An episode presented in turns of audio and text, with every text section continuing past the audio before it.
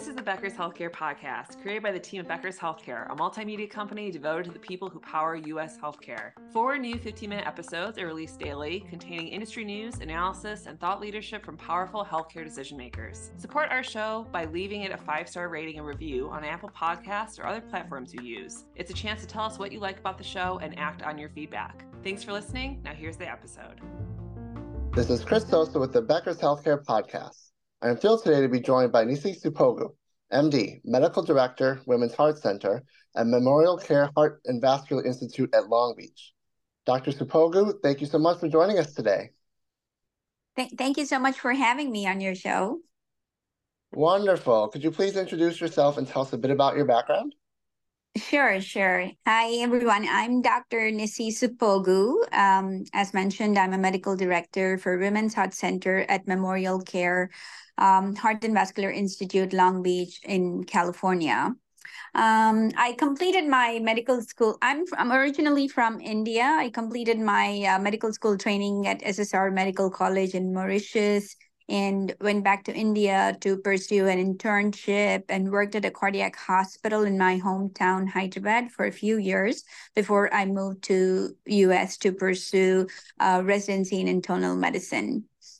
So uh, I've always wanted to uh, be a cardiologist, um, having lost my mother to uh, complications from rheumatic heart disease at a really young age. Um, and always grew up with this question that why didn't her physician spend enough time to tell her about the options that she had or to convince her that the, that the surgery to fix her valve would have given her so many more decades in her life or why the physicians did not involve my dad or the rest of the family in the decision making. So that was always my desire to grow up and be a cardiologist and especially to be able to you know treat women that don't understand or um, need more explanation or understanding of their disease condition and help influence their decision in the right way to have better outcomes for their heart health. And then um, so with that uh, with that dream in my heart, I, uh, you know, pursued an internal medicine uh, uh, residency at the Wright Center in Scranton, Pennsylvania. And after that, I was able to luckily cross paths with my mentor, Dr. Bairey Merz, who's the director for Women's Heart Center at Cedars-Sinai, and was able to pursue a two-year fellowship, learning and researching about women's heart health specific conditions. And after that, I completed a general cardiology fellowship at UC Irvine uh, California, and I'm currently working as medical director at uh, Memorial Care, establishing this new Women's Heart Center. I'm so glad you mentioned the Women's Heart Center, Dr. Suppogu. It launched a couple of months ago. That's obviously a tremendous achievement. Could you give us a little bit of insight as to how that project evolved? Yeah, so Chris, like I mentioned, uh, it, it, was always my desire to be able to cater to women's heart health needs. And having that specialized training understanding that women can present differently not just with chest pain. And women also have various life cycle related um, hormonal changes or pregnancies or other stress anxiety related conditions other than the usual comorbidities that contribute to their heart health and heart health outcomes. Um, I wanted to use my knowledge and my specialization to help cater to um, women with specific conditions.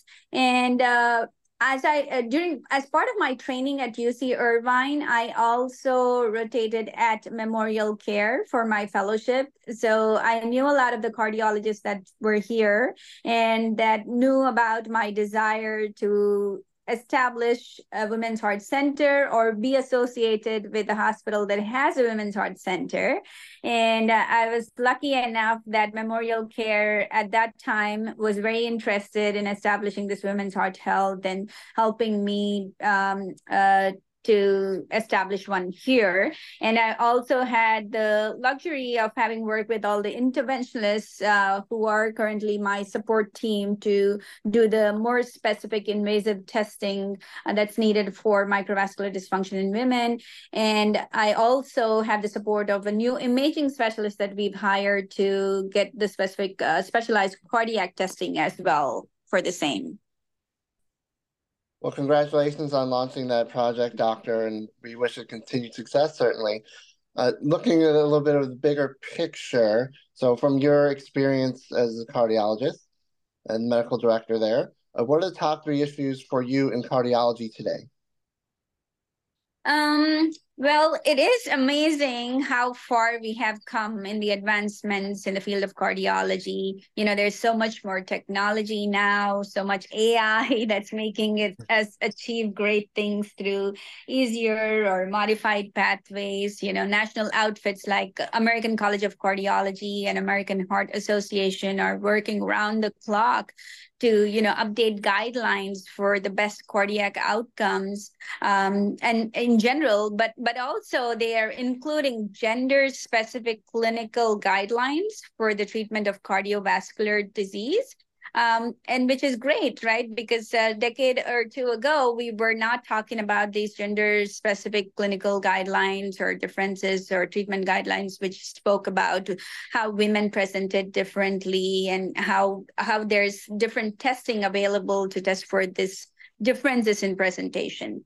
However, I do feel that there is still a large part of the nation that is still behind in accessing these advancements and guidelines either because they are there's limitation in the demographic location and accessibility to centers of excellence that provide this specialized care or there is limitation in their ability to adapt to the newer guidelines or newer findings so as to speak um, because they're used to their way of uh, the, the their way of treatment modalities or their their mentality of saying that oh we've we've taken care of this for years and we've had good outcomes. Why change now? You know placing them in a position of catching up to these new policies and advancements that we're making.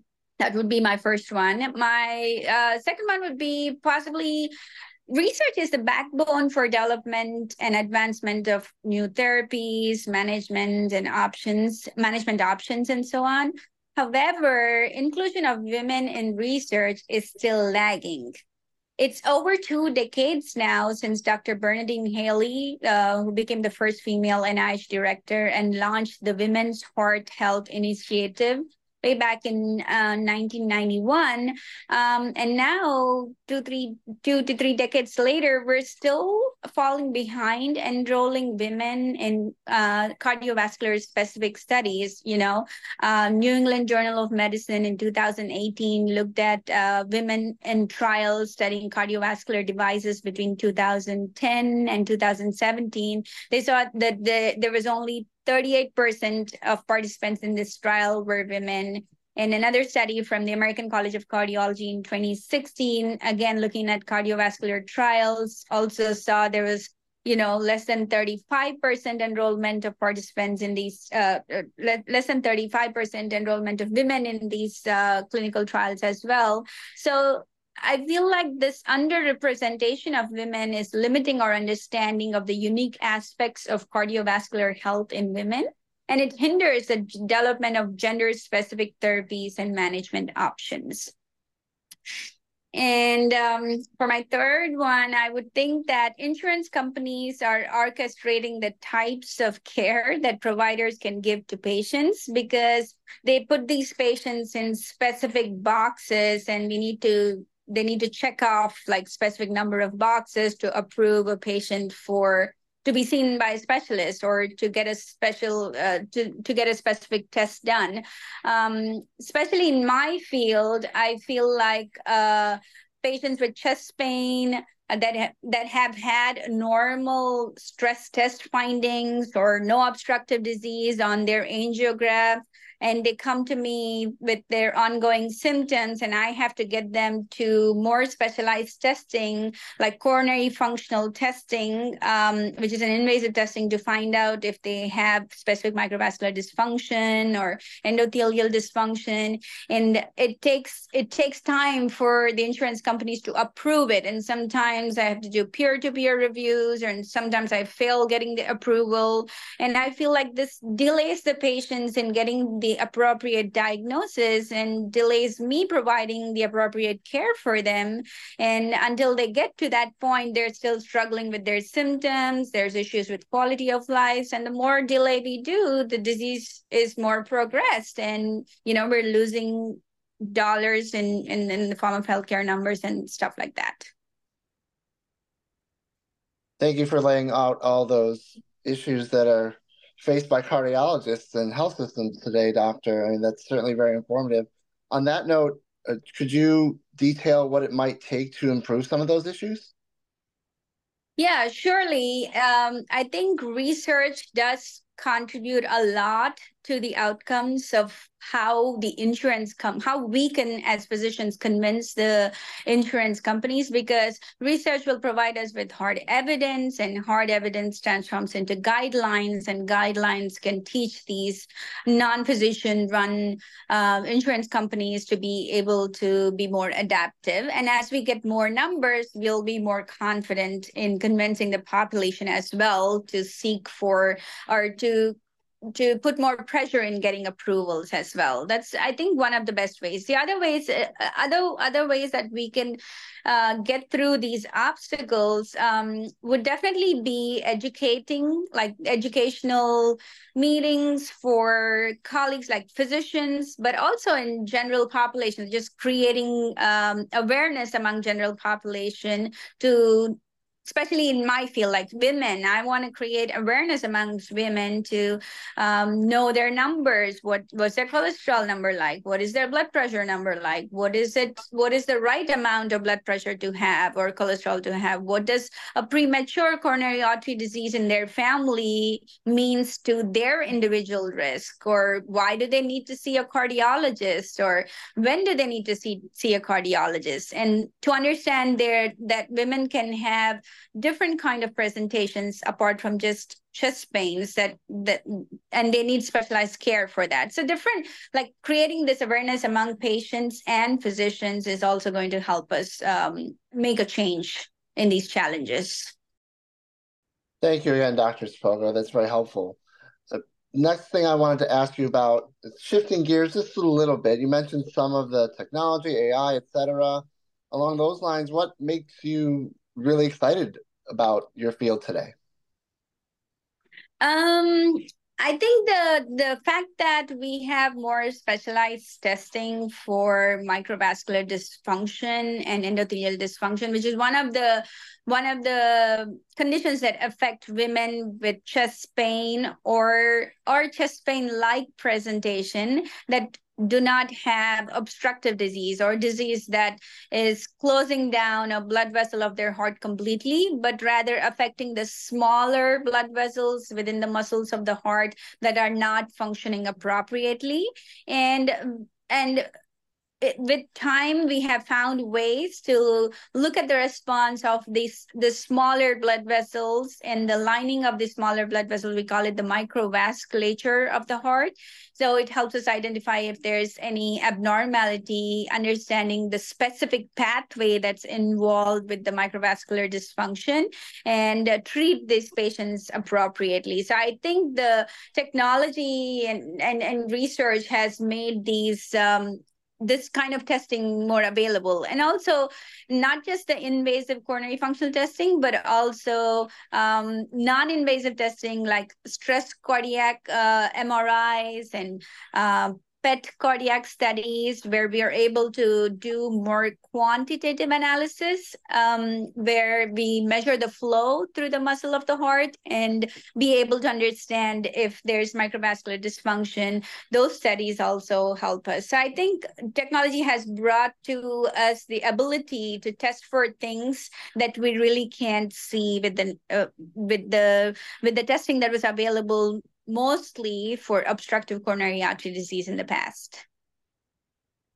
Absolutely fascinating, doctor, and I hope that all continues to improve very much. Uh, lastly, let me ask you what makes you a bit nervous about your field moving forward here, doctor? Well, there are two things that make me nervous. First, that I'm still nervous that women make up 50% of the world population, and yet we don't make up to 50% of all the cardiovascular research that's happening. And that makes me nervous because it's going to affect how we come up with management options and treatments and outcomes for this specific population. But it's a work in progress. We are making progress and um, it's evolving my second um, the, the second aspect that makes me nervous is how people perceive women's heart health uh, including my own colleagues or peers or you know people that i went to medical school with where i hear comments that they say oh it's so nice you're a female cardiologist. I can send all my female patients to you. I'm glad to see all all patients with cardiac issues but i also want people to understand and recognize women's heart health as a true truly necessary subspecialty in the field of cardiology and understand how women can present differently, understand how hormones, pregnancy, and stress and anxiety can affect women's heart health differently, and how it is important for us as specialists to prioritize women's heart health education for all other providers included. Also, um, it's important um, that we don't tell our female patients that oh this is stress. It, needs to you need to see your primary care for this. There's nothing i can do. Rather understand what an important role the non-common comorbidities for cardiovascular risk outcomes can play in the outcomes for cardiovascular disease. Like the recent study that came out with, uh, that the american heart association published where cumulative stress was linked to a 20% higher risk of cardiovascular disease disease, including coronary artery disease and heart failure. And this was higher among women, younger age group between 18 to 45, lower income and education levels, and people identified as Hispanic of or Black. And oh my God, this study really blew my mind because, you know, as cardiologists, we knew that uh, depression and anxiety played a role, but this is like hard evidence, like numbers telling us that this group of patients with depression and anxiety um, have have a 20% chance of higher risk of having cardiovascular disease and high and earlier onset of the comorbidities that lead to worse outcomes. So we can't just, you know, when it comes to cardiovascular disease in a woman, I think it's important to look at them holistically instead of considering or breaking them down into individual smaller aspects. Doctor, thank you so much for being so generous with your time and insights today. We cannot wait to share them with our audience, and we look forward to connecting with you soon.